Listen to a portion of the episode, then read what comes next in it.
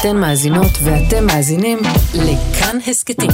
כאן הסכתים, הפודקאסטים של תאגיד השידור הישראלי.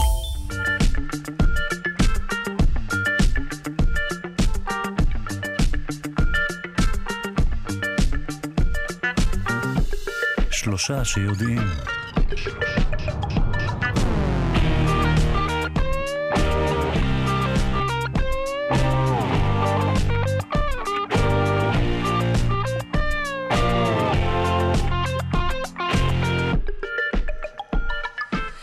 שלום לכם, אנחנו בכאן תרבות. אתם מצטרפים אלינו למהדורה מיוחדת של שלושה שיודעים.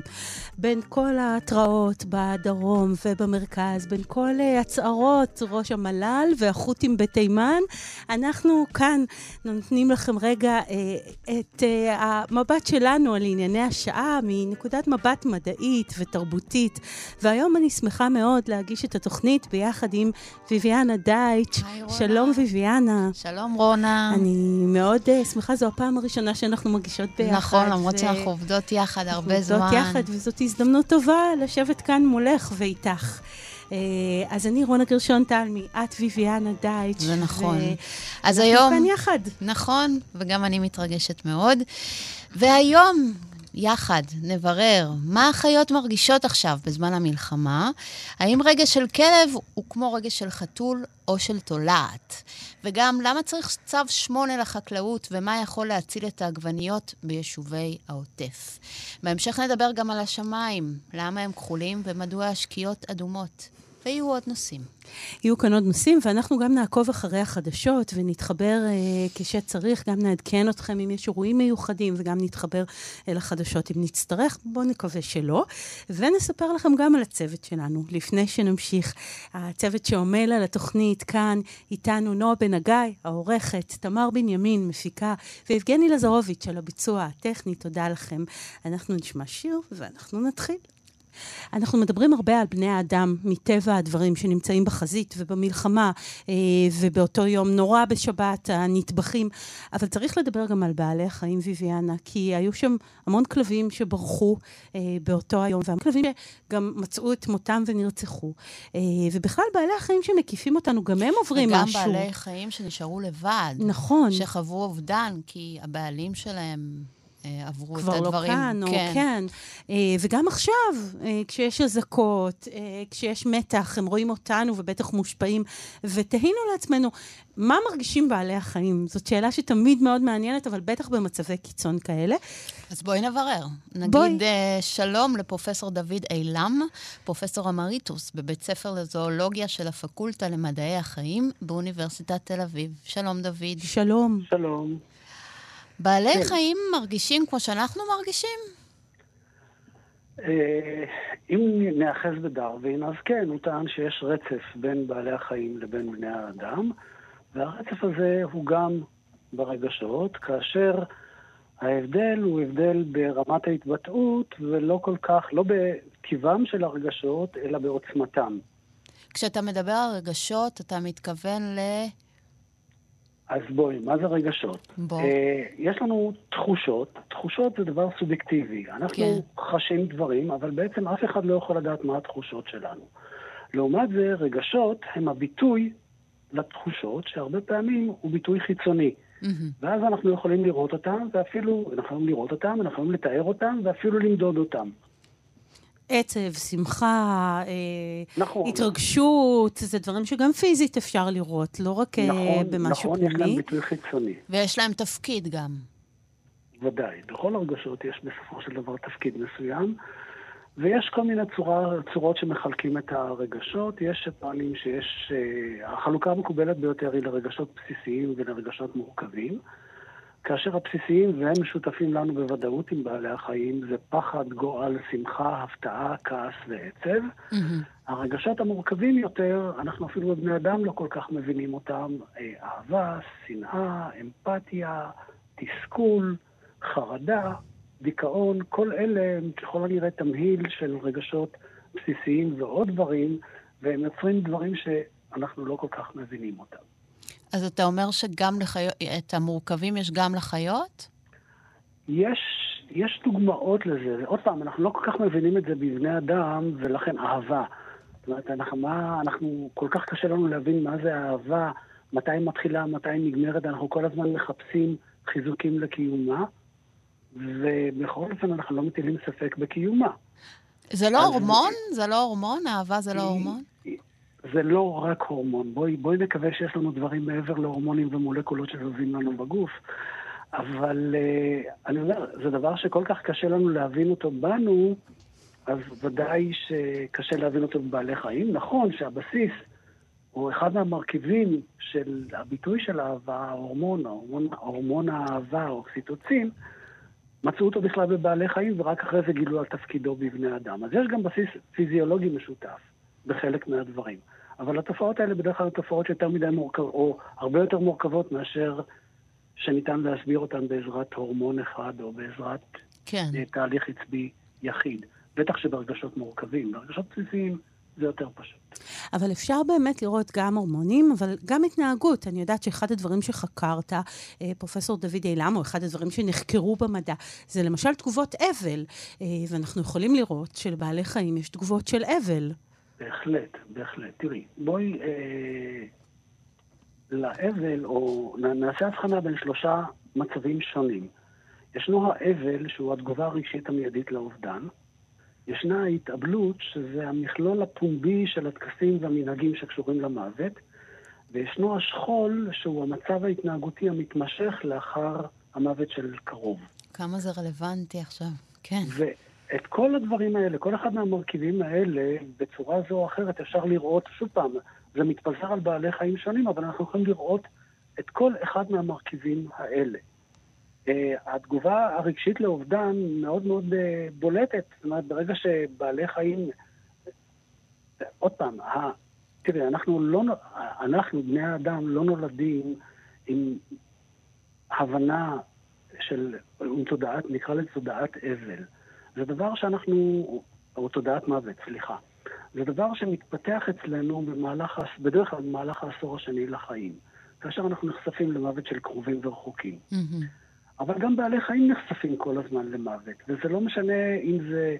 בא, זאת אומרת, הם נחשפים למוות של קרובים, בוודאי בבעלי חיים חברתיים, וצריך לזכור שבבעלי חיים חברתיים, וגם האדם הוא בעל חיים חברתי, מוות זה האירוע הרגשי הכי משמעותי בחיים. וקרוב לוודאי שגם לבעלי חיים יש את הדבר הזה כאשר פרט שהם חיו איתו, אה, למשל, עם זוג של בעלי חיים שחיים ביחד ומגדלים צאצאים ויוצאים ביחד לשחרר למזון ורובצים ביחד בשמש ו- וכל החיים שלהם מתנהלים כזוג, ואז פתאום אחד מהפרטנרים נעלם, חל שינוי קיצוני בחיים שלהם, ולכן אנחנו נראה מיד שינויים בהתנהגות. כן. עכשיו, זה יכול, זה יכול להיגרר גם כן לטקסים של התאבלות נקרא לזה, שיש תמונה מדהימה ש... שפרסמו בניישנל ג'אוגרפיק של שימפנזית אה, מבוגרת שהייתה מאוד מאוד אהובה על כל המשפחה של השימפנזים באזור, באיזושהי חוות שיקום באפריקה, מתה, והעובדים הולכים ומפנים אותה במריצה מה, אה, מה, אה, מה, מהמקום שהיא מתה, מתוך הקבוצה, וכל הקבוצה עומדת בשורה, ממש כמו מסע ההלוויה של, אה, ש, שיש בבני אדם, עומדת בדממה מרוכזת מאוד ומתבוננת באיך שמובילים את הגופה של השימפנזית ש, שמתה. אז זה ממש, הדמיון בין זה לבין מה שקורה בבני אדם מאוד מאוד דומה, אבל צריך לזכור שכל הדמיון הזה זה דמיון פונקציונלי. זאת אומרת, אנחנו יוצאים מתוך הנחה של ההתנהגות הזאת, בבעלי החיים יש את אותו תפקיד שיש אצלנו בבני אדם. יש מטרה, לא יודעים, כן. אנחנו לא יודעים אם המנגנון שמאחורי זה, כמו למשל, כשאנחנו אומרים על פחד, אנחנו יודעים מה המנגנון של הפחד בבני אדם, והוא זהה למנגנון של הפחד בבעלי חיים. שהוא, אה, תיזהרו. זה, זה, שהוא זה... תיזהרו, זה מסלול מסוים במוח. או לא ניכנס or לזה עכשיו. flight, כאילו fight, נכון, או כאילו נכון, לברוח נכון, או לפחד. לקפוא, לברוח, כן. או בלית ברירה להילחם. כן. אז המנגנונים האלה זהים לחלוטין, חוצים את כל עולם החי, ואנחנו יודעים מה המנגנון העצבי שמאחריהם. השאלה אבל... שמטרידה אותנו כאן, והיום אנחנו בימים של uh, מלחמה וטרור, והרבה בעלי חיים, גם בבתים, אבל גם בטבע מסביבנו, uh, חשים פחד וחשים uh, אבל וסטרס. עכשיו, לבני האדם, אנחנו כן. מביאים פה שורה של פסיכולוגים שמגיעים אלינו לאולפנים ויבורכו כולם, שנותנים לנו עצות על להתנדב ולעשות, ועל לעשות ספורט, ועל uh, לשמוע מוזיקה מרגיעה. יש כן. משהו שאתה יכול להגיד על בעלי החיים אה, שיכול לסייע להם, שאנחנו כבני אדם יכולים לסייע להם? תראי, עוד פעם, שום דבר, אין שום תחליף להתייחסות אוהדת וללטף את החיה, לטפל בה, לנסות לתת, לא תמיד זה יעזור, אבל לנסות לתת לה את הדברים שהיא אוהבת, את ה... להיות בחברה שהיא אוהבת, או לנסות לספק לה חברה, לנסות לספק לה אוכל שהיא אוהבת, לנסות לספק לה את הדברים הטובים. זה לא תמיד יעזור, כי לפעמים שכול, ב, ואני קורא לזה ממש שכול, בדיוק כמו שקוראים לזה לבני אדם, שכול בבעלי חיים יכול להתבטא בהפרעה בהתנהגות לאורך זמן רב, באובדן, אפילו באובדן החשק לחיות במובן מסוים, אבל באנהדוניה, בחוסר נהנתנות. הם מפסיקים לאכול, הם מפסיקים אה, לעשות פעולות.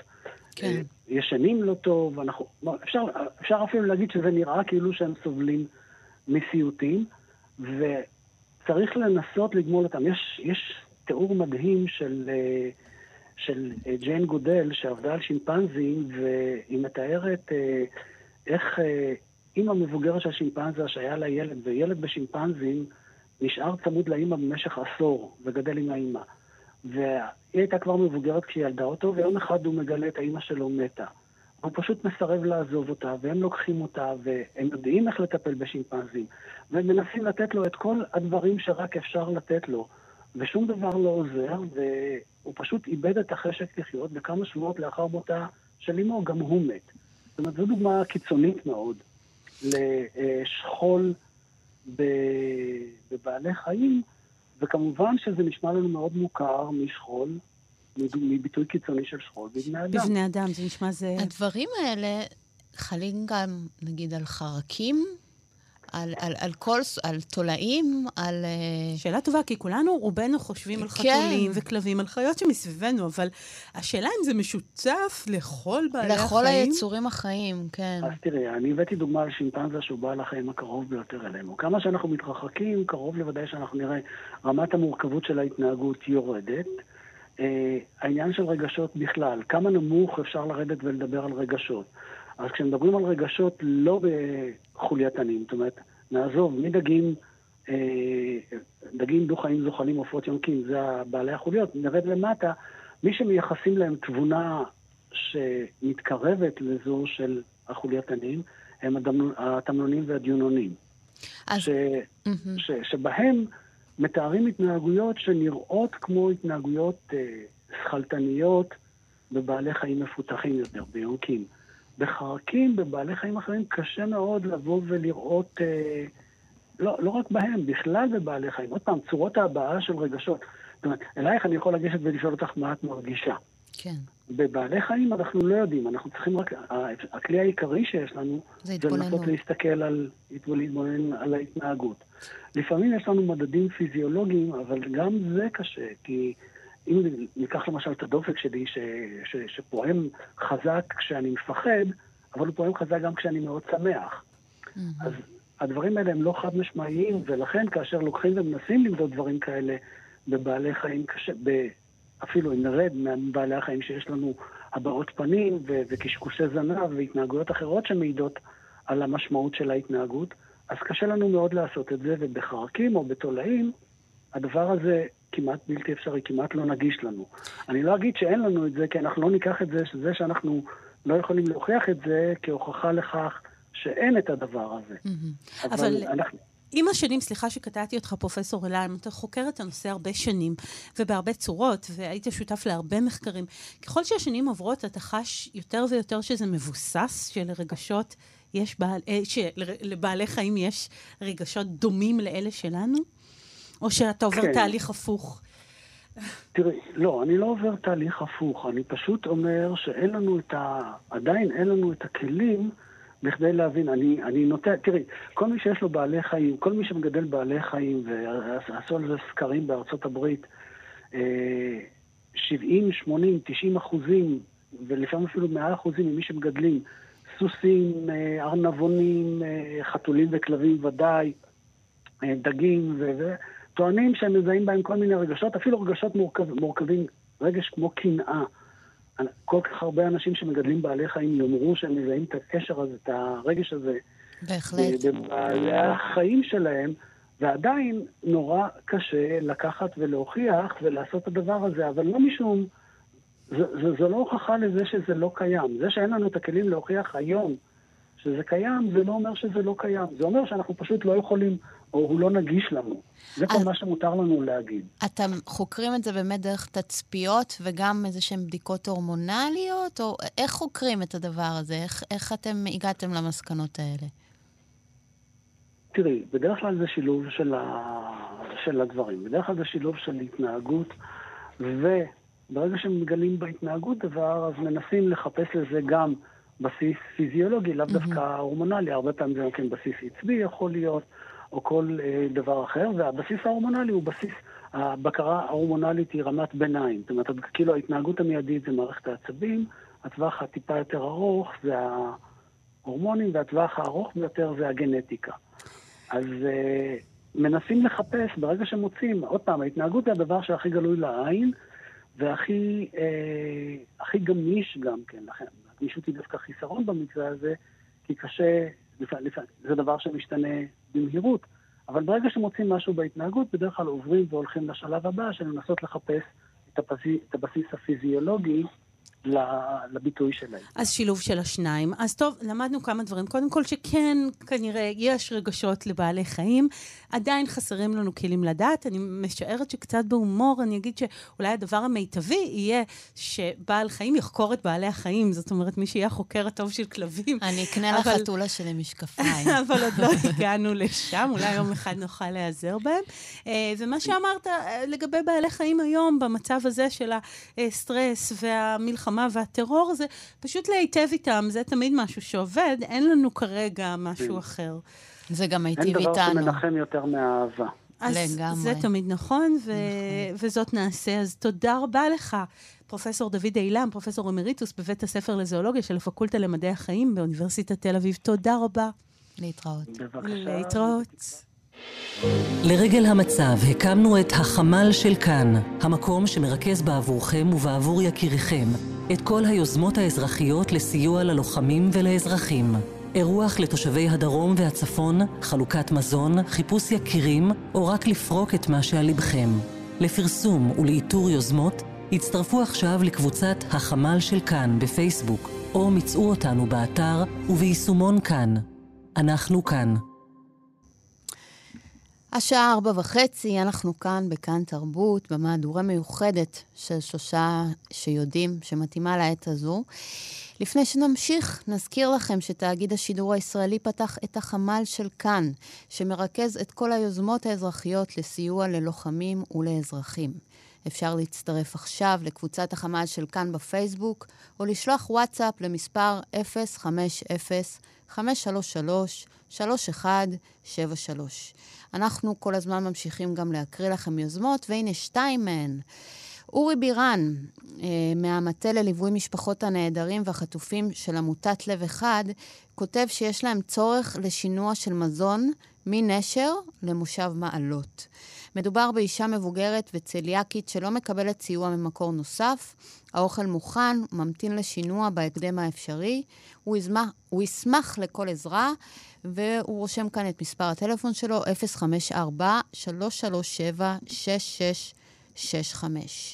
יוזמה נוספת, אה, מספר משפחות מפונות נמצאות ברחובות כבר כמה ימים, מבקשות אוכל חם ולא יבש. חשוב שיהיה מהדרין. מי יכול לעזור? כותבת סימה דוד בעמוד הפייסבוק החמ"ל של כאן. אתם מוזמנים להיכנס, להגיב להם, לפרסם בעצמכם, וזה אחלה רשת לכל מה שקורה כרגע. אז כל כך הרבה הודעות ובקשות ונתינה, זה המקום הטוב שלנו היום. אז uh, עכשיו אנחנו עוברות, ויviana, לנושא הבא שלנו, והוא נושא מאוד מאוד חשוב. Uh, לכאורה הוא חשוב עכשיו, אבל הוא חשוב תמיד, וזאת החקלאות. ואנחנו נתקלנו uh, בדברים שכתב פרופסור נמרוד לוז, שהוא חוקר היבטים חברתיים, תרבותיים והיסטוריים של אוכל, ראש רשות המחקר במכללה האקדמית כנרת, חבר בפורום אה, לתזונה בת קיימא, ומחבר הספר הפסקת אוכל. אה, נמרוד הוא מהאורחים הקבועים של התוכנית הזאת, אחד מאורחיה הוותיקים, והוא כתב, אה, שמעי טוב, דיכטר קיבלת צו שמונה לדאגה לחקלאים, לחקלאות, לעתיד התזונתי ולחוסן הלאומי. וואו. הוא יצא ממש בקריאה לצו שמונה. שלום, פרופסור לוז. שלום, שלום רונה ושלום ויviana. שלום. שלום, שלום. אז uh, תשמע, זו קריאה מאוד חריפה. זאת אומרת, אתה שנים בעצם באופן עקיף עוסק בדבר הזה, uh, של ביטחון תזונתי ושל הקשר uh, בין האוכל לתרבות שלנו, אבל פה יש ממש צו שמונה. צו שמונה זה, זה, זה חירום. זה רציני, כן. כן, אני, אני, אגיד, אני אגיד שטוב שאנחנו לא באולפן ביחד, וטוב שאני לא בטלוויזיה, כי אני מדבר איתך אחרי יום עבודה יום עבודה חקלאי. היית בעוטף? מכך, עוד לפני המקלחת. וואו. אז... אה, שמה עשית? כתבת, נמרוד? אז זהו, אז בואי, בואי, בואו נפתח את מה שעשיתי, כי זה ממש מתכתב היטב עם מה שאני מנסה לומר. Mm-hmm. עכשיו, לטובת כל מי שלא שמע אותי והיה לו המזל לא לשמוע את החפירות שלי, אומר כך. אני טוען כבר הרבה מאוד זמן, ואני לא לבד בעניין הזה, ששרשרת המזון שלנו היא תפוקה לכל הכיוונים. היא אה, מהחקלאי בשדה, דרך המשווקים, עד שזה מגיע לשולחן שלנו, בעצם אנחנו באחת המערכות הכי פוגעות והכי פגיעות שיש. עכשיו, זה בשגרה. מדוע זה קורה? משום שהחקלאות המודרנית, בניגוד לחקלאות היסטורית, אה, השתעבדה להיגיון התאגידי הקפיטליסטי. ההגיון התאגידי הקפיטליסטי רואה את שורת הרווח של מחר, זאת מטרת העל. ולטובת העניין הזה הם יאכילו אותי מה שהם רוצים. ישראל נמצאת בשיא הדירוג של מדינות ה-OECD, למשל בכמות הזרחן שיש בירקות שלנו. אין אף אחד היום שמדשן כמונו. אנחנו עושים חטאים על ימין ועל שמאל, אה, זה באופן כללי.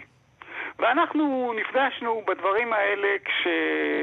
בכלל, היה שר חקלאות פורר, שניסה להוביל איזה רפורמה. עכשיו, שרי חקלאות, שלצערי מאז אה, כבר 30 שנה אף אחד מהם לא ראה את התפקיד הזה כתפקיד שהוא רוצה, אלא יאללה, מה המקפצה לדבר הבא, הם נשענים על ההיגיון הכלכלי. ומה הפורר רצה? הוא רצה שכולם יזכרו, במצוות, במקרה בזה אדונו ליברמן, שיזכרו איך הוא הוריד את מחיר הירקות והפירות. זה שבדרך הוא ריסק את החקלאים, והוא הוא, הוא, הוא הוריד את האיכות, זה, זה לא משנה לאף אחד. הוא רצה להראות שורה תחתונה, אני, הנה, אני דאגתי לחקלאות. אז זה היה בעבר. עכשיו, התחילה המלחמה. ונשמעה שוועתם של אנשי העוטף. וכמו כולנו, אה, ציפיתי.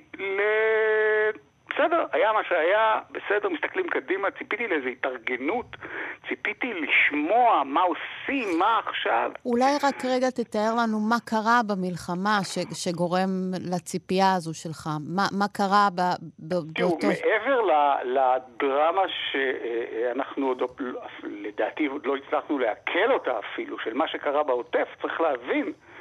ש... והם ביקשו, ואני נהנה לבקשתם, הם לא העוטף, הם הנגב המערבי. ביקשו להחליף את השם.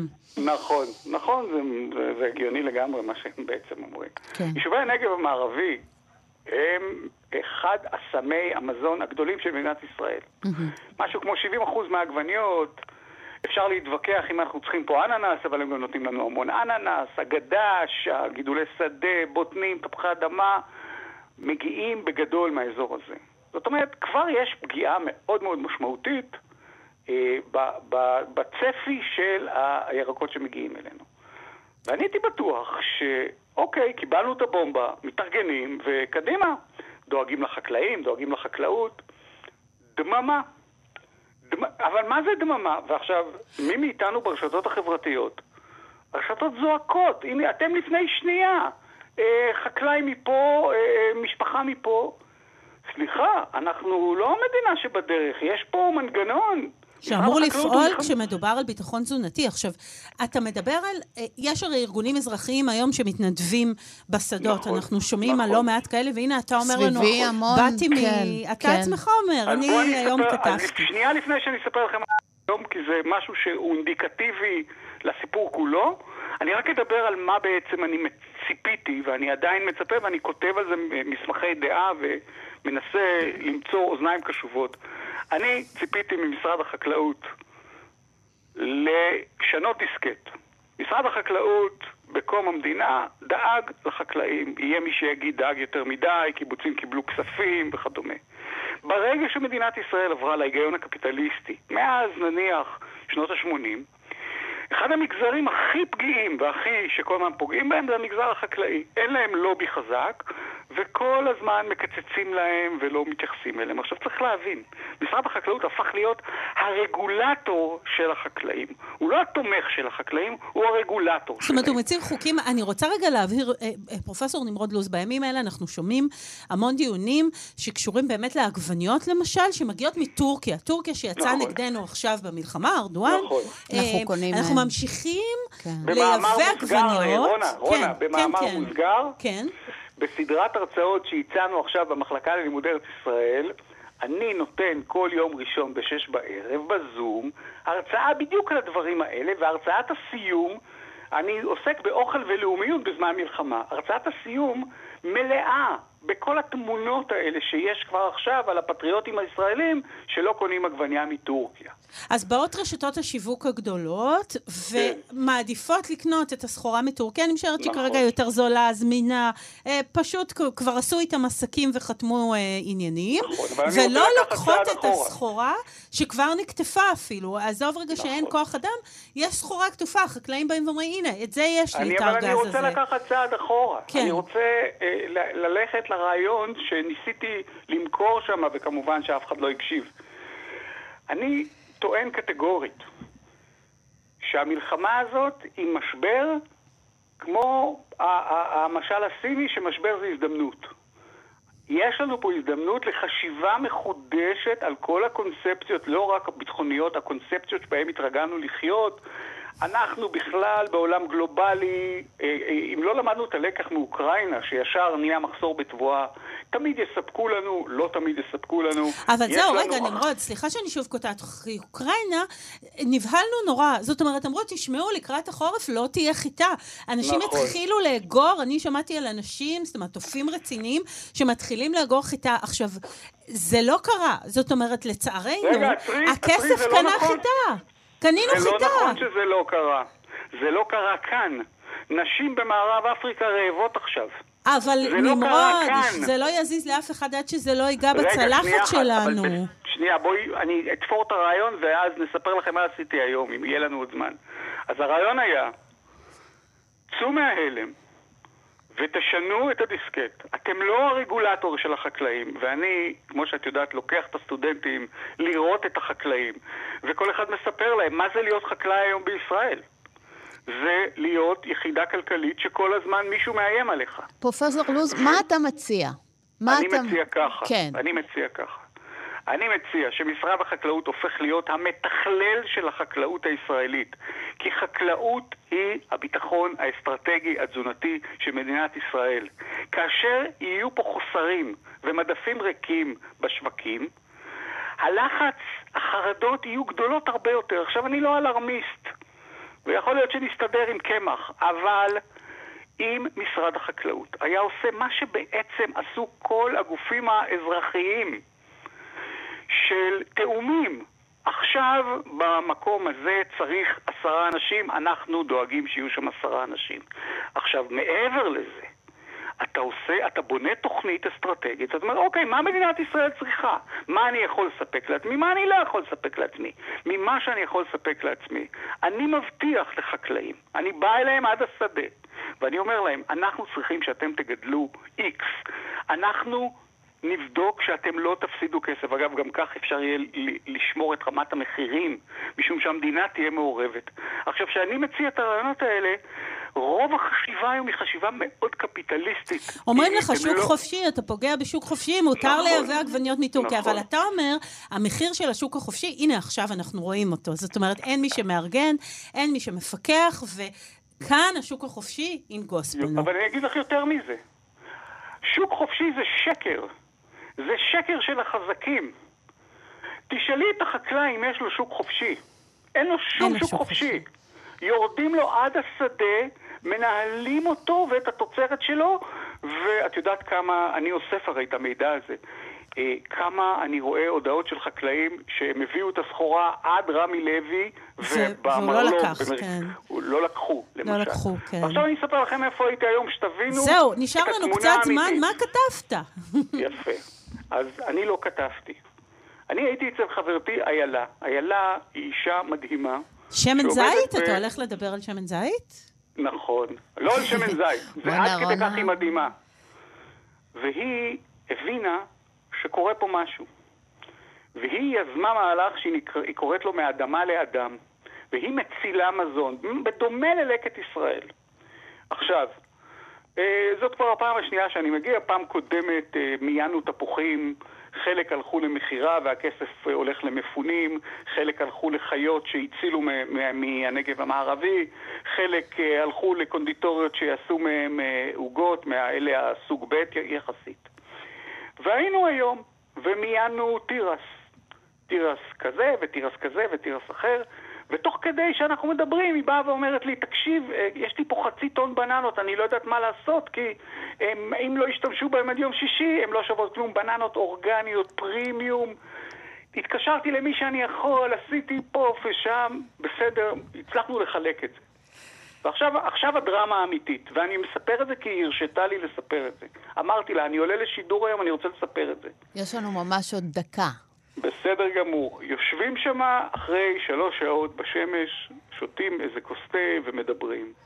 ופתאום היא מתפרקת מול העיניים שלי, ואומרת לי, עכשיו התקשרו אליי בנק הפועלים, כי התקשרתי אליהם לעצור את ההלוואה. ביקשתי לעצור הלוואה לשלושה חודשים, הלוואה של 30 אלף שקל.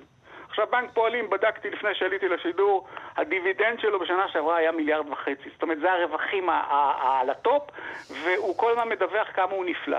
אמרו לה, אין בעיה, אנחנו נעצור לך את ההלוואה, זה יעלה לך עשרת אלפים שקל. וואו, אוקיי. אז... זאת אומרת, אנחנו לא יכולים לקבל תגובה. אנחנו עכשיו בן אדם שמשקיע את כן. כל זמנו, תוך כדי שהיא מטפלת במסיק, כי אנחנו בזמן המסיק, מתנדבת בכל המיזם כן. הזה, איפה המדינה פה בתוך הסיפור הזה? זה מה שאני קורא תכלול. אז אנחנו חייבים לסיים, אבל אתה אמרת דברים מאוד מאוד חשובים, אה, פרופסור אה, נמרוד לוז, וסיפרת לנו גם על אה, באמת איילה בן מאיר ממשק רש לקיש, שבאמת גם היא... איילה נוי מאיר. נוי מאיר, נכון, שעושה באמת עבודה חברתית, ואתם קוראים כאן לשינוי ולתכלול.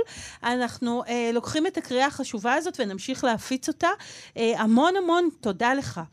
תודה לכם. אה, לפני שנסיים, אני רוצה כן, ויviana, אה, לקרוא לנו משהו שמשרד החקלאות אה, הוציא אך אתמול, דברים שהוא התייחס לכל הדברים שנמרוד כאן מדבר עליהם, וחשוב גם להגיד את זה, אני אקצר את כל התגובה, אבל הודעה של סגן שר החקלאות, סיימתי פגישה עם הצוות הבכיר של המשרד, לאחר עבודה מאומצת, הוא מזכיר כאן את כל הגורמים, פתחנו באתר המשרד קישורית מתנדבים לחקלאות, שמתכללת את כל נושא ההתנדבות בענף החקלאות לחקלאים ולמתנדבים.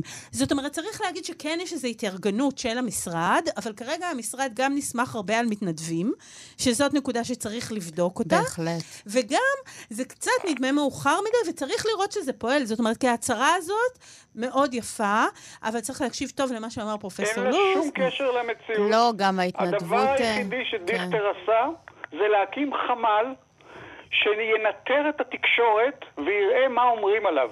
זה הדבר היחידי ששר החקלאות היה עסוק בשלושה שבועות האחרונים. אז בואו נקווה שכן יזוז משהו, אבל הקריאה החשובה, פרופסור נמרוד לוז, המון המון תודה על הקריאה החשובה הזאת. תודה רבה. ורק אומר, מקווה לשמוע מכם בשמחות. אמן, אמן. כולנו, כולנו, ימים טובים ושקטים לך שם בצפון ולכולכם להתראות. אז אנחנו אה, כאן, בכאן תרבות, שלושה שיודעים אה, ברוח הימים האלה, ואנחנו רוצים לספר לכם שתחנות הרדיו של כאן מבקשות להנציח את הנרצחים והנופלים מאז השבת הנוראה של השביעי לעשירי, באמצעות השירים שאהבו. אם איבדתם אדם קרוב לכם ותרצו להנציח אותו בעזרת זיכרון שנקשר אליו ושיר, אנא כתבו לנו לכתובת המייל sg כאן.org.il. כתבו לנו לזכר מי הייתם רוצים להקדיש את השיר, מדוע דווקא שיר זה, ותשאירו לנו פרטים ומספר טלפון ואנחנו נחזור אליכם. בקרוב נשדר כאן יום מיוחד שבו יהיו השירים וההקדשות כולן. אז אנחנו כאן מחכים לכם. ועכשיו אנחנו עוברים uh, במעבר חד uh, אל עולם המוזיקה. דיברנו כבר על בעלי חיים ועל בני אדם, ועכשיו מוזיקה, ואני רוצה לשאול אותך, ביביאנה, uh, איך, אני יודעת שאת מאוד אוהבת מוזיקה, ומאוד נכון. מחוברת, אני הרבה פעמים מתייעצת איתך על שירים נכון. לתוכניות, ואני רוצה לשאול אותך, איך את, ככה עם המוזיקה בתקופה הזאת של המלחמה, את שומעת הרבה? Uh, כשהתחילה המלחמה, זה משתנה כל הזמן. כשהתחילה המלחמה, לא יכולתי אפילו לחשוב על uh, לשמוע מוזיקה. פחדתי גם, גם היו לי רגשות אשם, וגם פחדתי ממה שזה יעורר בי. זה היה too much. כשהתחלתי לשדר פה והתחילה המוזיקה, אז אוקיי, נכנס פה שיר, שם שיר ככה, וגם התחלתי לשמוע פודקאסטים, ותוך כדי זה כזה מחלחל, אבל זה מאוד תלוי מה, ו... אה, אבל כבר התחלתי, התחלתי לשמוע מוזיקה. זה, הטראומה כל הזמן אה, משתנה, ואיתה גם הרצון לשמוע או פחות לשמוע. אבל נדבר עכשיו על מוזיקה עם אה, שירלי ויינר, אה, מייסדת ומנכ"לית אימג'ין, ונבדוק איך המוזיקה יכולה לעזור לנו בתקופה הזאת. שלום, שירלי. שלום. שלום. היי. מה הארגון שלכם עושה? אימג'ן אה, בעצם אה, קמה בשביל לקדם תהליכים של העצמה במוזיקה. אני בכוונה משתמשת בהעצמה כי זה משהו בין חינוך מוזיקלי לטיפול באמצעות מוזיקה. זה המקום שרותם באמת את כל הכוחות המופלאים שיש למוזיקה בשביל לשנות לטובה את החיים שלנו, ויש לה המון כוחות כאלה. מה זה, מה זה רותם? אתם, זה, מה, זה כשעושים מוזיקה, מאזינים למוזיקה? אה, מה עושים? גם וגם וגם, מאוד תלוי באוכלוסיות שעבדנו בהן. עבדנו במגוון מאוד מאוד גדול של... אה, התמקדנו בשנים הראשונות שלנו מאוד באנשים עם צרכים מיוחדים. אה, ובאוכלוסיות שלא יכולות לנגן, אז כן, בהאזנה למוזיקה ולהיות חלק מחוויה מוזיקלית. ובאוכלוסיות ש- שיכולות לנגן, אז כמובן גם נגינה והשתתפות בפעילות מוזיקלית בצורה אקטיבית. אמ, והמומחיות שלנו באמת בנושא הזה של הנגשה והכלה, זאת אומרת, לאפשר את המוזיקה לכל אדם לפי היכולות שלו, המגבלות שלו, האתגרים שלו. ואתם רוצים לקדם באמת את העניין הזה של מוזיקה. אני יכולה לספר שלמשל בבתי הספר, אה, בדור שלנו, אני חושבת שגם שלך ויביאנה, אה, הצלצול היה צלצול, אה, ממש כזה מין פעמון אני, מציק. אני בדיוק בתקופה שזה השתנה בה. שזה השתנה. והיום הצלצול הפך להיות שיר. שיר. בדרך כלל שיר חיובי, אופטימי. אצלנו בבית הספר של הילדים שלי זה אני ואתה נשנה את העולם. אה, משתמשים למשל במוזיקה, בהפרדה הזאת ובהפסקות, והיא. אמורה להעצים. אתם רוצים מה? שאדם יישב שעה, שעתיים? זאת אומרת, איפה, איפה המוזיקה תיכנס בחייו? אז קודם כל, אני אה, מהמאמינות הגדולות ש, שמוזיקה צריכה להיות בחיים של כולנו, בטח בימים אלה. היכולת שלה להשפיע על ה-well-being שלנו ועל התחושת... אה, ועל תחושה טובה ואפילו על זרימת דם אה, והורמונים חיוביים במוח היא אדירה. אה, ואני חושבת שזה מאוד מאוד חשוב שזה יהיה בחיים שלנו. אבל אה, אני מגיעה מחינוך, וחינוך זה הפאשן שלי, ואני תמיד שואלת ותוהה למה יש ספורט כמקצוע חובה בבית ספר ומוזיקה לא. זאת אומרת, למה האספקטים הפיזיים של הילדים מאוד מאוד חשובים, אבל האספקטים הרגשיים הנפשיים שהם לא מקבלים מענה. הקישור שאת מדברת עליו באמת זה בין מוזיקה לנפש, מוזיקה ורגשות? מה, מה, איפה, על מה זה עובד? תראי, להגיד למה מוזיקה קשורה זה מאוד מאוד קשה, כי היא קשורה להכל. מוזיקה היא גם פלטפורמה מולטי-דיסציפלינרית שאפשר לפתח דרכה כישורי חיים. אה, אפשר לפתח דרכה יכולות אה, מתמטיות ויכולות שפתיות. גם ספורט, אה, אגב. מה? גם ספורט, אגב. לא לזלזל בספורט. לא, צריך גם וגם. אני לא מזלזלת כן. בספורט, אבל אני אומרת שכמו שיש ספורט, צריכה להיות גם מוזיקה. נכון. זה נשמע הגיוני. ספורט נוגע יותר לאלמנטים הפיזיים מאשר לאלמנטים הרגשיים במקום שמוזיקה מסוגלת לגעת. אז יש באמת תילי תילים של מחקרים על הדבר הזה, גם כאן בשלושה שיודעים, עסקנו בזה המון בעניינים של ההשפעה של המוזיקה. אנחנו רוצים לשאול אותך לסיום, מה אתם עושים עכשיו, אה, זאת אומרת, בזמן הזה, במלחמה, מה הקריאה שלכם בעצם?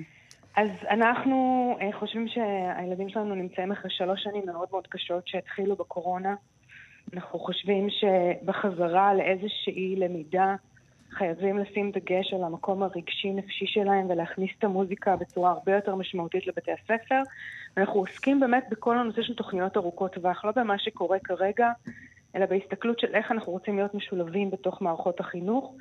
ואנחנו אה, באמת בנינו אה, סדנאות והכשרות לצוותים, למשפחות, לאנשי חינוך, למורים, אה, שנותנים רעיונות והצעות וכל מיני הפעלות שהן מכניסות את המוזיקה לכל שיעור, לכל מקום. לא צריך להיות מוזיקאי, לא צריך לדעת כלום. אה, פשוט אה, לרצות לעשות את זה, ואם אני צריכה להגיד מסר אחד, את יודעת, חשוב כזה, החוצה, זה שיר אחד ביום. בכל בית. תעצרו פעם אחת ביום לשלוש דקות, אם זה בארוחת בוקר או בארוחת ערב או סתם אחר הצהריים, תשימו שיר שאתם אוהבים. תשירו ביחד, תרקדו, אתם לא מבינים איזה השפעה יש לזה. זה נהדר. על החיים היומיומיים שלנו. ממש, ממש, ממש. שירלי ויינר, תודה רבה לך, מייסדת ומנכ"לית אימג'ן. תודה לך על השיחה הזו. וויביאנה, אם דיברנו כאן עכשיו על מוזיקה, אז זה הרגע אולי לספר שהיום... הלך לעולמו המלחין והמעבד אריה לבנון. הוא היה בן 91, הוא היה המנהל המוזיקלי הראשון של הגשש החיוור, הוא כתב את הפסקול ל-I like Mike, הוא הלחין המון המון יצירות שאתם מכירים. אז בחרנו לחתום את התוכנית המיוחדת הזאת עם uh, שיר uh, שהוא הלחין, uh, אריה לבנון, זכרו לברכה, שהלך היום לעולמו. אנחנו נגיד שלום לכם המאזינים, ונזכיר לכם שיש לנו עוד שעה, uh, ואתם מוזמנים להישאר איתנו. תודה רבה, ויviana דייטש. תודה רבה, רונה גרשון תלמי, העורכת היא נועה בן הגיא, תמר בנימין מפיקה ויבגני לזרוביץ' על הביצוע הטכני. נפרדים לחדשות ונחזור בסיומן. לזכרו של אריה לבנון. על עונות השנה לא משורר אותו כתב, אלא האוהבים שבאוויר, בחורף, בקיץ ובסתיו. בחורף הרחוב ריק ורטוב, רק אנו... אנחנו בכאן תרבות, במשדר המיוחד שלנו של שלושה שיודעים, וכמו שכולנו יודעים, בשבת השחורה, ב-7 באוקטובר, נרצחו מאות אנשים. לכל אחד מהם יש סיפור, וספרי החיים הללו נחתמו אה, באמצע חייהם. ביניהם הייתה דוקטור מרסל פרייליך קפלון, חוקרת ממכון ויצמן, מקיבוץ בארי, שעסקה בפיתוח כלים להוראת מקצוע הכימיה, ובעוד הרבה דברים שקשורים להוראה. אנחנו רוצים uh, לשמוע עליה ותספר עליה. Uh, דוקטור זהבה שרץ, uh, שלום לך, דוקטור זהבה שרץ. שלום, שלום. שלום, וקודם כל ספרי לנו, זהבה, מה היה הקשר ביניכן? אני מכירה את מרסל מעל 20 שנה, ואנחנו עבדנו ביחד במכון ויצמן במחלקה להוראת המדעים 15 שנה ממש צמוד. הרבה מאוד פרויקטים משותפים שאני אולי אספר עליהם יותר אחר כך. בנוסף לזה נוצרה בינינו ידידות מאוד קרובה, כי היה, הייתה למרסל אישיות כובשת והיינו גם קולגות וגם ידידות אה, בקשר אה, של כל הזמן. לפני שאנחנו ממש נרצה שנספ... שתספרי לנו עליה, אבל לפני כן, תוכלי לספר לנו מה קרה למרסל? מה קרה לה באותה שבת? כן, ודאי. אה, אז מרסל התגוררה אה, במשך מספר, במשך מספר שנים רב אה, עם בעלה דרורי בבארי. ושם היא גידלה את ילדיה, והיא לימדה כימיה כמורה בתיכון, ולאחר מכן היא השתלבה במחלקה להוראת מדעים במכון ויצמן, והלהיבה דורות של תלמידים למקצוע. ביום שבת, שמחת תרועה, אזעקות בתל אביב, ואני מתקשרת למרסל ב-7.55 בבוקר, כי אני יודעת שהיא בעוטף. ואני כותבת לה בוואטסאפ, מרסלוש, איך אתם? ומרסל עונה ומוסיפה כל פעם שורה. אה, פחד אלוהים, מסוגרים בממדים, חדירה בבארי, יריות על הבית, וואו. חדירה. זאת אומרת, את איתה אה, כל הזמן בוואטסאפ, מקבלת את ההודעות. כן, ואני אומרת לה, ליבי איתך, תשמרו על עצמכם, עוד לא קולטת.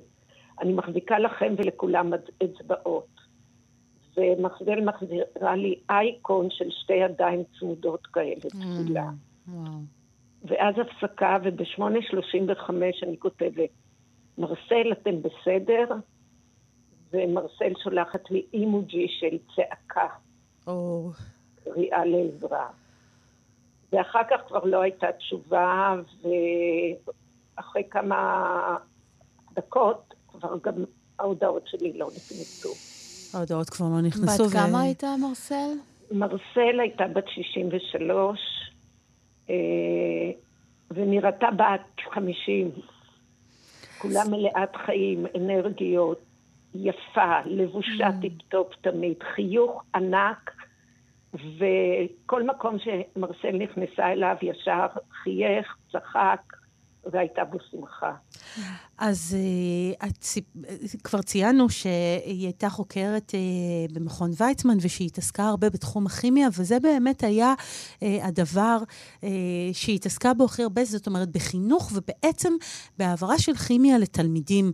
היא, היא עשתה רבות רבות, היא כתבה נדמה לי גם ספרי לימוד והדרכות, ובאמת הייתה פורצת דרך באיך להנגיש, מעבירים את התחום ומנגישים כן. את התחום החשוב הזה.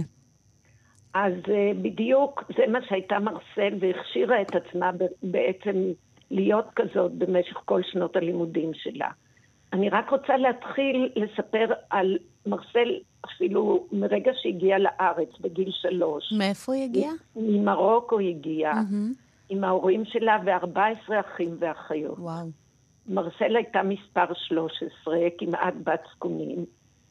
הם התגוררו בבאר שבע, והתבלטה מקטנות כתלמידה מעולה, שהלכה והתעצבה סביב מדעי הטבע, מדעים מדויקים. היא שירתה בצבא כמורה חיילת, והיא סיימה תואר ראשון ושני בכימיה באוניברסיטת באר שבע, ואחר כך את הדוקטורט במחלקה להוראת המדעים במכון ויצמן. אצל פרופסור אבי אושטיין ודוקטור מירי קסנר, וכבר בדוקטורט היא התבייתה על נושא שהיה די בתחילת הדרך אז, חקה דרכים ללמידה באמצעות מחשבים ללמידת הכימיה, כיצד לומדים כימיה מרחוק. אה, ולאחר שהיא סי- סיימה את הדוקטורט, היא הצטרפה אליי כאיש תוכן בכימיה, אה, לפרויקט במכון דוידזון, שגם כן קשור בטכנולוגיה ומחשבים, מוט-טק, מדע וטכנולוגיה טק, מהמם. היא נתנה את השם, והיא פיתחה אפליקציות תקשוביות לנושאים שונים במדע וטכנולוגיה. היא לא עסקה רק ביישומים מתוקשבים, אלא גם כתבה ספרי לימוד, חומרי למידה. בפרויקט מטמון חדש היא פיתחה חומרי למידה והוראה בנושא חומרים לכיתות ח', לכיתות ט', כולל מדריכים למורה. שילבה שיטות הוראה מתקדמות. זה נשמע שמאוד. אהבה את העבודה שלה. כן, והייתה מאוד מומחית בתחום הזה של הוראת מדעים. מהמם. היא שילבה מיומנויות, הוראת, הוראה ולמידה של מיומנויות, חקר ולמידה. ואחר כך היא המשיכה גם בפיתוח אפליקציות טכנולוגיות אה, אינטראקטיביות בנושאים האלה, וזה סיפק רעיונות לפיתוח פרויקט פטל, שזה אה, אה, personali- personalized teaching and learning, והיא הייתה אחראית על תחום הכימיה בחטיבת ביניים. אז זה באמת נשמע שזה היה מפעל חיים שלם, ואת ביקשת, אה, דוקטור זהבה שרץ, להקדיש לשיר, שגם בתה, נדמה לי, ביקשה שנשמיע אותו, וספרי לנו. אני שאלתי את מור, יש לה שלושה ילדים, מור, זיו ועמית, ושאלתי את מור איזה שיר היא עברה. והיא המליצה על השיר של קווין, The Show, The Show Must Go On. Hmm. ושהיא אהבה אותו מאוד, ואני חושבת שזה לצערי מאוד מתאים גם לרגע. כי מרסל כבר איננה איתנו, אבל גם הצחוק שלה, הילדים שלה והחומרים שהיא פותחה, נכון. יישארו אחריה, ואנחנו במחלקה להוראת המדעים מתכוונים אה, להמשיך, לפתח, לצרף את כל הדברים ביחד, ושעוד תלמידים גם בעתיד ימשיכו ליהנות מהחומרים האלה, The show must go on. The Show Must Go On של להקת קווין. את השיר הזה אנחנו נשמיע לזכרה של דוקטור מר, מרסל פרייליך קפלון, שהלכה אה, לעולמה ונטבחה בעצם בקיבוץ בארי אה, בטבח הנורא. אנחנו מודים לך, דוקטור זהבה שרץ, אנחנו משתתפים בצערך העמוק והכבד. ובצער המשפחה. ובצער המשפחה. תודה, תודה ששיתפת אותנו. תודה לכם.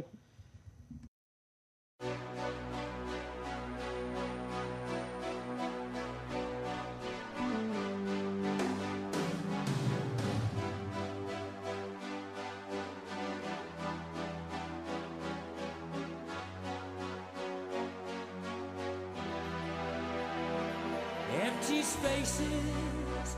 What are we living for? Abandoned places.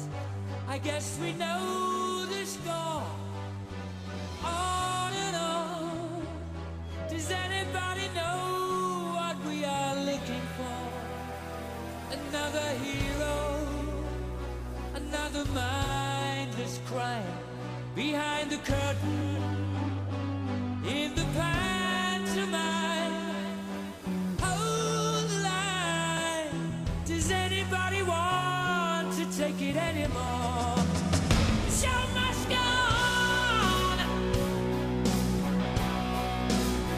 Shout out!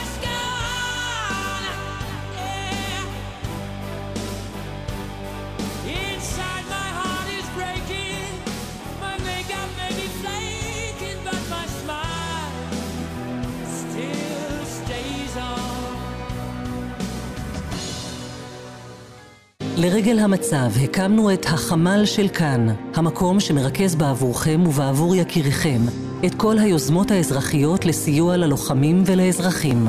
אירוח לתושבי הדרום והצפון, חלוקת מזון, חיפוש יקירים, או רק לפרוק את מה שעל לבכם. לפרסום ולאיתור יוזמות, הצטרפו עכשיו לקבוצת החמ"ל של כאן בפייסבוק, או מצאו אותנו באתר וביישומון כאן. אנחנו כאן. השעה חמש ועשרים ושתיים דקות, כבר חושך בחוץ, ואנחנו כאן בכאן תרבות, במהדורה מיוחדת של שלושה שיודעים. לפני שנמשיך, נזכיר לכם שתאגיד השידור הישראלי פתח את החמ"ל של כאן, שמרכז את כל היוזמות האזרחיות לסיוע ללוחמים ולאזרחים. אפשר להצטרף עכשיו לקבוצת החמ"ל של כאן בפייסבוק, או לשלוח וואטסאפ למספר 050 3173. נקריא לכם יוזמה אחת לפני שנמשיך. מישהו מחפש אה, ב, אה, מישהו שמוכן לפתוח את ביתו עבור חיילים בקיבוץ יפתח.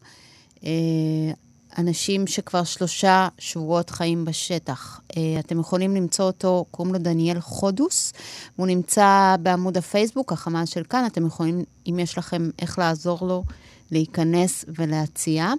וגם החמ"ל של כאן וגם היוזמות האלה, כולם עוסקות בסולידריות, שגם התאגיד אה, התגייס אל הדבר הזה.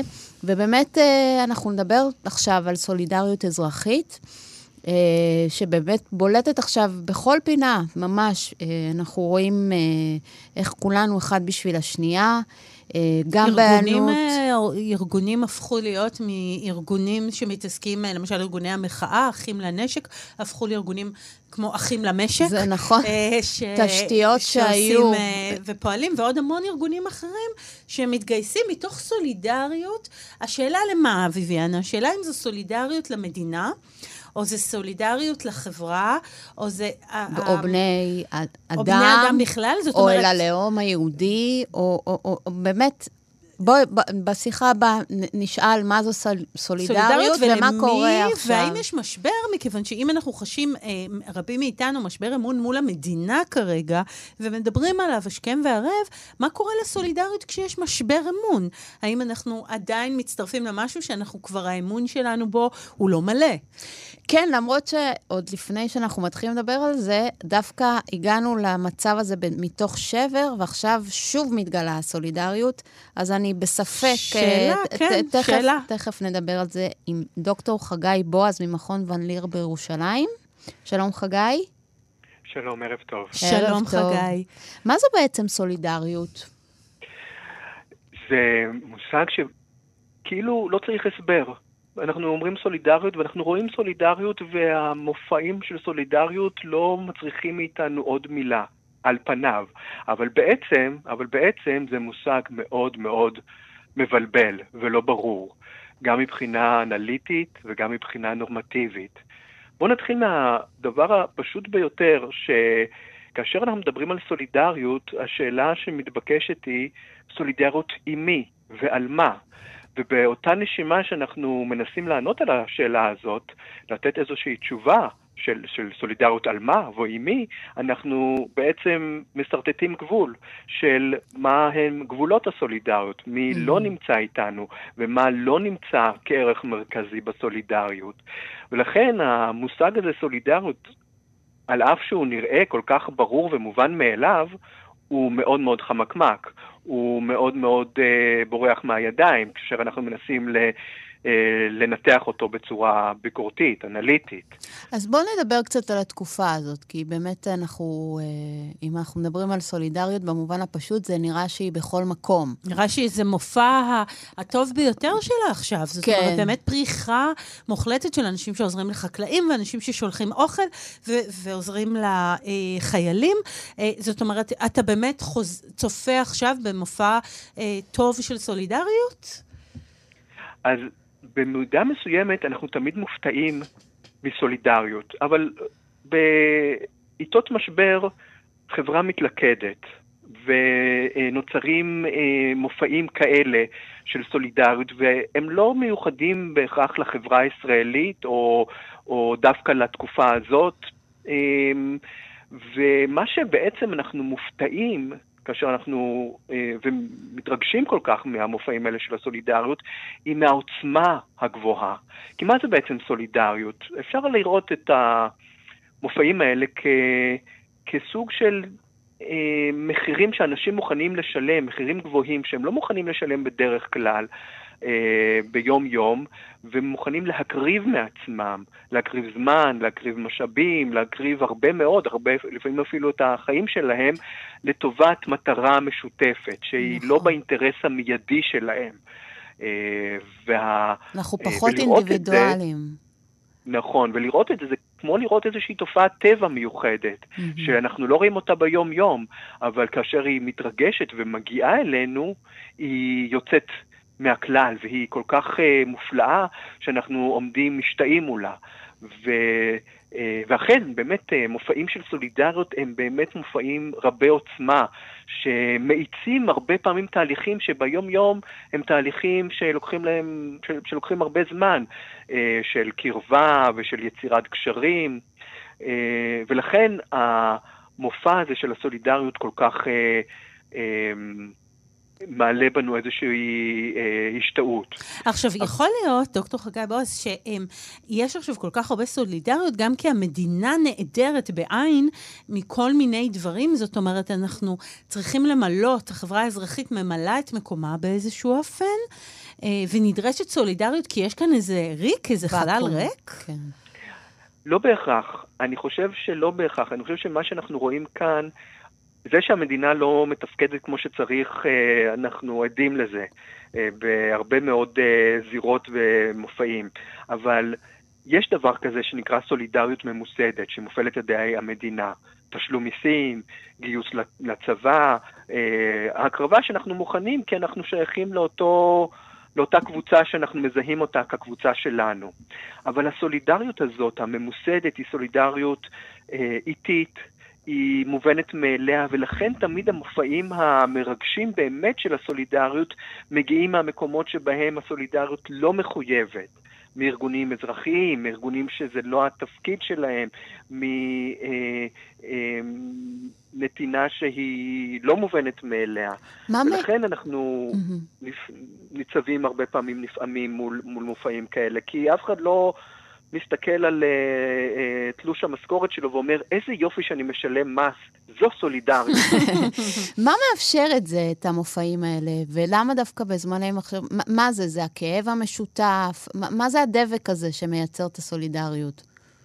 אז הגורם המרכזי שמייצר סולידריות הוא איזשהו איום חיצוני. מרכזי, שמסרטט את הגבולות במידה מסוימת של מי שמאוים מפני האיום הזה. והאיום הזה הוא הגורם הראשוני, הוא זה שמניע את ה... מניע לפעולה. אבל סולידריות לא יכולה להישאר ברמה גבוהה לאורך זמן. אה, במאמר שפרסמתי באתר אה, של מכון ון ליר, טענתי שסולידריות היא משאב מתכלה. הוא שברירי והוא מתכלה מהר מאוד. הוא לא יכול להחזיק מעמד. המחיר שהוא דורש מהפרטים הוא כל כך גבוה שזה ניתן אה, להיעשות במסגרת זמן קצובה ולא ארוכה ולא כחלק מהשגרה ולא כחלק מהיום-יום. וכמו שאנחנו רצים אה, ריצה למרחק קצר, אנחנו יכולים אה, לרוץ מהר מאוד, אבל ריצת מרתון היא ריצה הרבה יותר מדודה. ואותו הדבר גם במופעים של סולידריות. ומה שמתחזק סולידריות על מנת שהיא תישמר, אחד המרכבים המרכזיים שם זה אמון. והאמון בא בכל מיני צורות. האמון צריך להיות בכך שכולם שותפים למאמץ הסולידרי. כלומר, גם הנהנים לסול... מהסולידריות וגם מי שתורם, תורמים בחפץ לב, בלי אינטרסים זרים אה, ובצורה שווה. אתה יכול אה, להמחיש לנו את וברגע זה? שהאמון הזה נסדק, אז משהו בסולידריות מתחיל גם להתפורר. אתה יכול להסביר את העניין הזה של אמון ביחס לסולידריות שעכשיו מתגלה? כי אה, עכשיו זה בין אזרחים. אז מתי, אה, מ- מה לצורך העניין יכול להפר את האמון הזה? האמון הוא הרבה פעמים במטרה, שהמטרה היא נכונה ומשותפת. כלומר, נגיד, עכשיו אה, הסולידריות נבנית על האמונה ו, אה, שאנחנו בצדקת הדרך, בצדקת המלחמה, בצדקת דרך המלחמה, והאמון הזה נבנה על... אה, על, אה, בעצם על כך שאנחנו נותנים אמון במומחים, במקרה הזה ראשי הצבא או ראשי או ההנהגה. ברגע שזה ייסדק, ברגע שאנחנו נבין שהם עושים, ש- שמשהו נצדק ב- בתפיסת שתתחיל ביקורת. בתפיסת המלחמה, כן. יכול להיות שגם, ה, יכול, שגם הגיוס שלנו לטובתה אה, אה, ייפגע.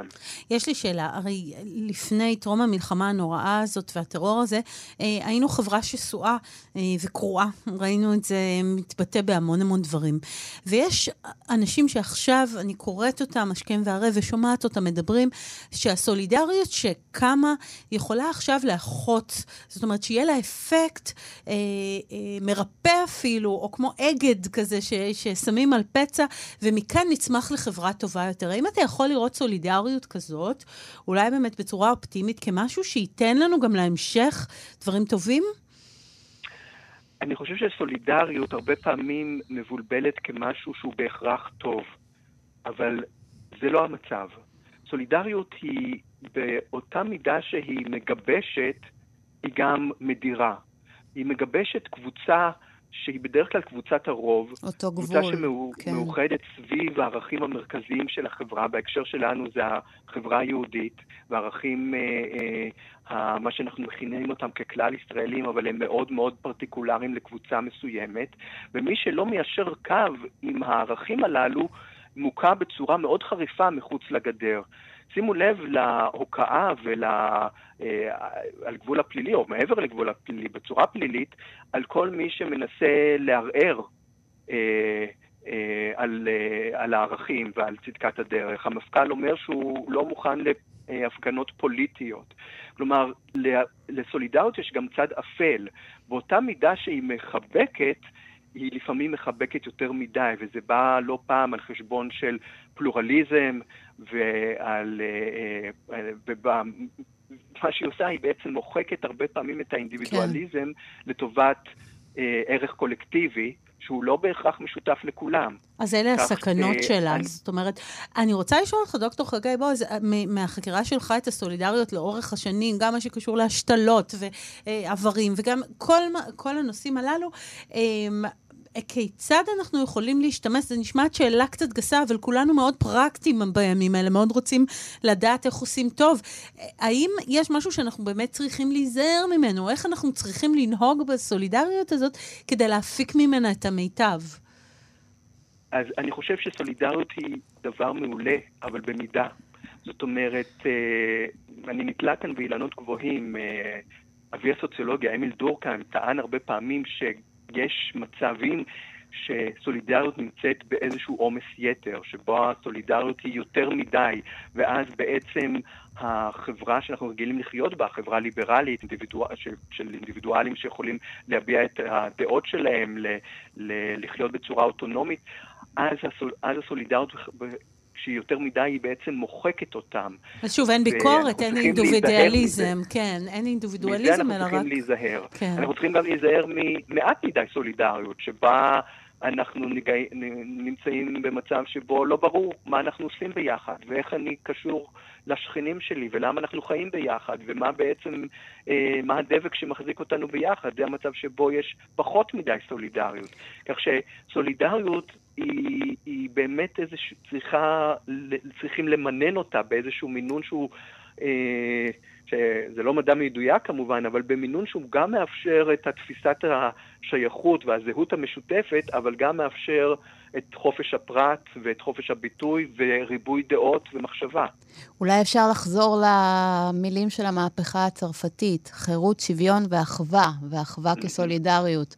ואז... אה, וזה לא, וזה לא סתם שההוגים הגדולים של הסולידריות צמוחים בצרפת, של המאה ה-19, כן. במיוחד בהקשר של הצבע השלישי של המהפכה הצרפתית, הצבע של האחווה.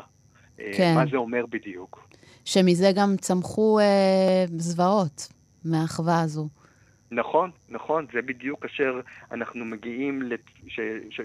מה שאמרתי, שיש סולידריות יותר מדי, כאשר המושג הזה בעצם מוחק את הפרט לטובת איזושהי מטרה שנתפסת כמטרה נכונה, כמטרה של רצון הכלל, שבו ליחיד אין בכלל אפשרות להתנגד או להביע אה, איזושהי אה, הסתייגות מאותו רצון, אנחנו עלולים להגיע גם לתפיסות טוטליטריות. אני לא חושב שזה המצב. אה, בישראל, כרגע, כן, לא, כן, אבל- לא שם. כן, אבל, אבל עדיין צריך להיזהר ולשים לב, ולהיזהר לא להגיע לשם, כי אפשר גם להתקרב לשם, זה לא לגמרי מופרך. אז צרפתים כנראה לא נהיה, אה, ויביאנה ודוקטור חגי בועז. אנחנו כרגע רחוקים מהצרפתיות. כן, אני אנחנו- חושבת על קממבר. כן, על קממבר, תשמעי, אנחנו כרגע יותר בדיון ישראלי-יהודי, אה, מי הוא יהודי, מי הוא ישראלי. צרפת כרגע נראית מקום רחוק. אה, אנחנו רוצות להודות לך על השיחה מאירת העיניים הזאת. דוקטור חגי בועז ממכון ון ליר בירושלים, תודה לך שדיברת איתנו. תודה רבה, תודה. ערב טוב. להתראות. אז אנחנו כאן בכאן תרבות, במשדר המיוחד שלנו של שלושה שיודעים, ואנחנו אה, נזכיר לכם שתחנות הרדיו של כאן מבקשות להנציח את הנרצחים והנופלים מאז השבת הנוראה של השביעי לעשירי. אם איבדתם אדם קרוב, בן משפחה, שכן, חבר, עובד, ואתם רוצים להנציח אותו בעזרת שיר, כתבו לנו לכתובת המייל sg. ספרו לנו לזכרו של מי אתם מקדישים את השיר, מדוע דווקא שיר זה. השאירו פרטים ומספר טלפון ונחזור אליכם. בקרוב יתקיים כאן, בתאגיד, יום שידורי מיוחד, ובו השירים וההקדשות כולן. אז אתם מוזמנים לפנות. רונה, את יודעת מה נותן לי תקווה בימים האלה? קממבר? אמרת בשעה קודם, באייטם הקודם. גם, גם, גם קממבר וגם השמיים. השמיים. שקיעות, זריחות, אופק, אופק, האופק שיש בשמיים. זה מאפשר לי איכשהו לחשוב שהכל עוד פתוח, ושהעולם ממשיך להתקיים, וכל הש... והכל, אנחנו חלק מהעולם. אה, אז אה, בואי נברר למה השמיים כחולים והשקידו- והשקיעות אדומות? נדבר עכשיו עם, מאי- עם אבי סייג, כימאי... דוקטור אבי סייג, כן. דוקטור אבי סייג, סליחה. כימאי ונוירוביולוג במכון דוידסון לחינוך מדעי. שלום, אבי. שלום רונה וויביאנה. שלום, שלום. אז, אה, זה כאן תרבות, אז אני רוצה לפתוח דווקא בכמה קטעי שירה. או, נשמח כן, אז- מאוד. אוקיי, אז, אה, נתן אלתרמן כתב בשיר ערב עירוני, הוא מתחיל שקיעה ורודה בין הגגות. אוי, נכון, איזה שיר. שיר כל כך יפה, ובשיר כן. פגיעה ופגישה לאין קץ יש שורה, הוא אהב כנראה שקיעות, עת ברחוב לוחם, שוטט שקיעות של פטל. אה, דימויים, ו- ומצד שני שיר ילדים אה, של נוח, של יורם טהרלב, הוא שר אה, פתח לרגע את הצוהר, ואל תוך התכלת הלבנה שלח את היונה, נכון? נכון. וצ'רניחובסקי כתב באוי ארצי מולדתי בשורה האחרונה שמתאר את ארץ ישראל, בים של אור טובע קול ועל פני כל התכלת. אגב, מאוד מייצג את ארץ ישראל, ים של אור ועל פני כל התכלת. ואחרון, אחרון, מי שזוכר, למד בגרות, בבגרות את שירת ספרד, שלמה אבן גבירול, הוא שר ראה שמש לעת ערב אדומה. כאילו לבשה תולה למכסה. טוב, דוקטור ש- סייג, אני רק חייבת להגיד לך, אתה לא יודע איזה חיוכים עשית פה באולפן, אנחנו מתמוגגות. אוקיי, כן. כמו שאמרת לעודד, אז אני אומר, דבר ראשון, חשבתי על זה היום, בחיים המודרניים, בגלל שאנחנו חיים בתוך בניינים, ולפעמים אתה יורד לתוך חניון תת-קרקעי והולך לעבודה, לחניון תת-קרקעי ועולה למעלה או לקניון, תודו שיש ימים שלמים שלא הבטתם, הבטתן בשמיים וראיתם את השמיים או את השקיעה, נכון? נכון. שזה מטורף, שמשוררים לאורך כל ההיסטוריה כתבו על זה שירים, זה יפה. אז אם יצא משהו מהפינה שלי, אז אני אומר, מחר בבוקר כולם, כל מי ששומע, שיסתכל רגע על השמיים. זה באמת מעודד, זה כל כך יפה, כתבו על זה שירים. איזה יופי. בוא אוקיי. בוא נסגור את הפינה כאן, תודה שדיברת איתנו. לא, לא, אוקיי. רגע, אבל אפשר לשאול משהו כן. לפני שסוגרים את הפינה? כן, כן, למה? למה השמיים כחולים? אוקיי, למה כן. השמיים כחולים? אוקיי. אז... אז אני- אה, זה קצת קשה להסביר, אז תהיו איתי, כן? אני אנסה לעשות את זה הכי ברור שאני יכול, כי זה קצת אוקיי. נושא סבוך. אז נתחיל מתופעה אחרת, קשת בענן, שגם היא יפהפייה, כן? קשת בענן יש בה המון צבעים, נכון? אדום, כתום, צהוב, ירוק, אה, כחול, סגול, נכון? נכון. אה, מאיפה באים הצבעים האלה? זה משהו ב... זה לא, מגיעים? מים, שבירה של ה... נכון, נכון, נכון, מאיפה, מאיפה, מה, משבירה של? כן, כן, קרוב, קרוב, שבירה של? ענן? ש... כן, נכון. ענן, של כן, האור, ענן. נכון. זאת אומרת, של האור, של האור. זאת אומרת, האור של השמש מכיל את כל הצבעים, הם לא באו משום מקום. האור של השמש מכיל את כל הצבעים מעור- מעורבבים, והטיפות של הגשם באמת מפרידות אותם. זאת אומרת, יש את כל הצבעים באור של השמש, את כולם, את כל צבעי הקשת. עכשיו, עוד דבר מטורף, לא יודע אם שמתם לב, או אם אנשים שמו לב, צבעי הקשת תמיד באותו סדר. תמיד האדום בחוץ, תמיד. אחריו תמיד הכתום, אחריו תמיד הצהוב, אחריו תמיד הירוק, אחריו תמיד הכחול, ובסוף הסגול. כחול וסגול בסוף. האמת שלא שמתי לב, ותודה על לב, זה. כן. שימו לב. זאת אומרת, איך הם יודעים להסתדר תמיד באותו סדר? זאת אומרת, הם לא מעורבבים, זה לא סתם. כי יש משהו פיזיקלי מאוד עמוק בהבדל בין הצבעים. זאת אומרת, האור, אנחנו לא יכולים לראות את זה בעיניים, כן? הוא גל. מדברים על זה שהוא גלים. ולגלים האלה יש אורך, דבר שנקרא אורך גל בפיזיקה, זה המרחק בין כאילו C ל-C של גל. והאור האדום, יש לו את האורך גל הכי ארוך, והאור הכחול והסגול, האורך גל הכי קצר. או אם תרצו דימון יותר, יותר, יותר פשוט, פחות מדויק, אבל יותר פשוט להבנה, כאילו האור זה אוסף של כדורונים צבעוניים, קטנים, ויש כדורונים אדומים, וכדורונים אה, כחולים, וכדורונים סגולים, והכדורונים האדומים הכי גדולים, והכדורונים הכחולים הם הכי קטנים, Mm. בסדר? מהמם. עכשיו, האור נע אלינו מהשמש, והוא עובר דרך האוויר. עכשיו, האוויר גם עצמו בנוי מחלקיקים קטנים שהם אטומים ומולקולות, כן? עכשיו, כשהחלקיקים של האור פוגעים בחלקיקים של האוויר, קורה להם דבר מעניין, הם מתפזרים. זאת אומרת, מי מתפזר, ומה הם מתפזרים? עפים הצידה. ומי מתפזר הכי הרבה? זה שהחלקיקים שלו, שהכדורונים שלו הם הכי קטנים, הכחול. הכחול. הכחול, אז הוא עף הצידה. והשמיים נצבעים לנו בכחול, איזה יופי. אגב, האסטרונאוטים שהלכו לירח, אם תחפשו תמונות בגוגל, הם צילמו שם תמונות, ומה שמעניין, יש שם תמונה אפילו של כדור הארץ והשמש, אפילו שהשמש בשמיים של הירח נמצאת, השמיים בירח שחורים משחור, כי אין שם אוויר. זאת אומרת, האוויר הוא לא באמת שקוף. הוא נראה לנו שקוף, השקוף זה חומר שכאילו לא מגיב עם האוויר בכלל, אבל הוא טיפ טיפ טיפ טיפה מגיב עם האוויר, הוא מפזר הצידה את הצבע הכחול, מפזר הצידה וצובע אותו. יש 100 קילומטר של אוויר, זה האטמוספירה בערך. אוקיי, ולמה השקיעות אדומות? כי שה- שהשמש בשקיעה היא עוברת דרך שכבה ממש עבה של אוויר, אם תחשבו על זה, זה באה מהצד, היא לא באה מה... בדיוק מלמעלה, היא באה מהצד, זה עובר דרך שכבה ארוכה ארוכה ארוכה של אוויר.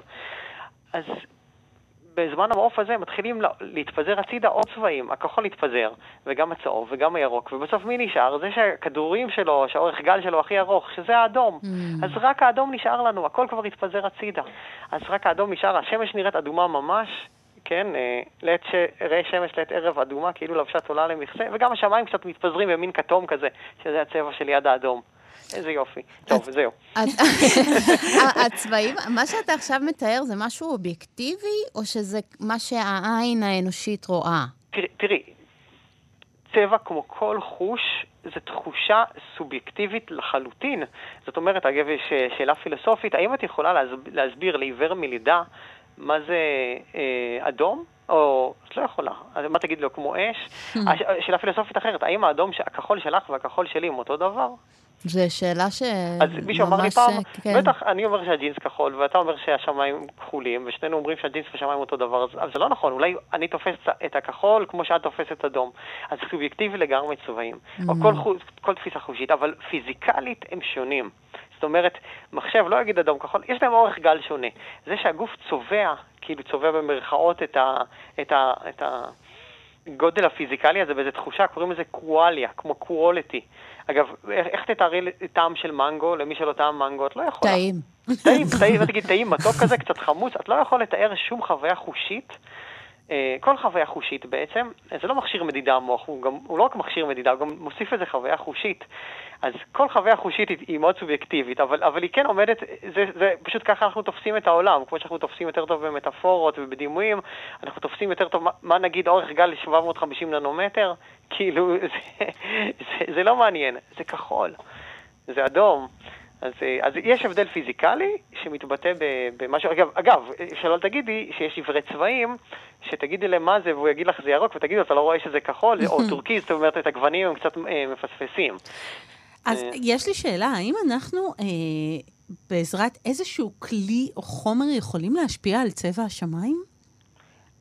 אה, אה, תראי, אה, אה, אנחנו משפיעים, אפרופו להסתכל על השמיים, זאת אומרת, אה, לפעמים יש, אה, בייחוד בתוך הערים, השמיים לא נראים כל כך יפה כמו שכתבו עליהם המשוררים, נכון. כן? נכון. הם עכורים אה, וצהובים הם- עם הם זיהום אוויר. הם עכורים וצהובים, זהו, אז אנחנו יכולים להשפיע לרעה, כאילו, אה, לשנות את צבע השמיים לרעה, וגם לפעמים הם לא כאלה אה, תכולים, תכולים ויפים, אבל לפעמים בחורף, אחרי שהגשם שוטף את, ה, את האוויר, והאוויר מאוד צלול, מאוד יפה להסתכל על השמיים. נכון. הם- הם- אז זה הם- מסוג השאלות ששואלים ומתחרטים עליהם, כן. לא, אז הנה עוד שאלה להתחרט עליה.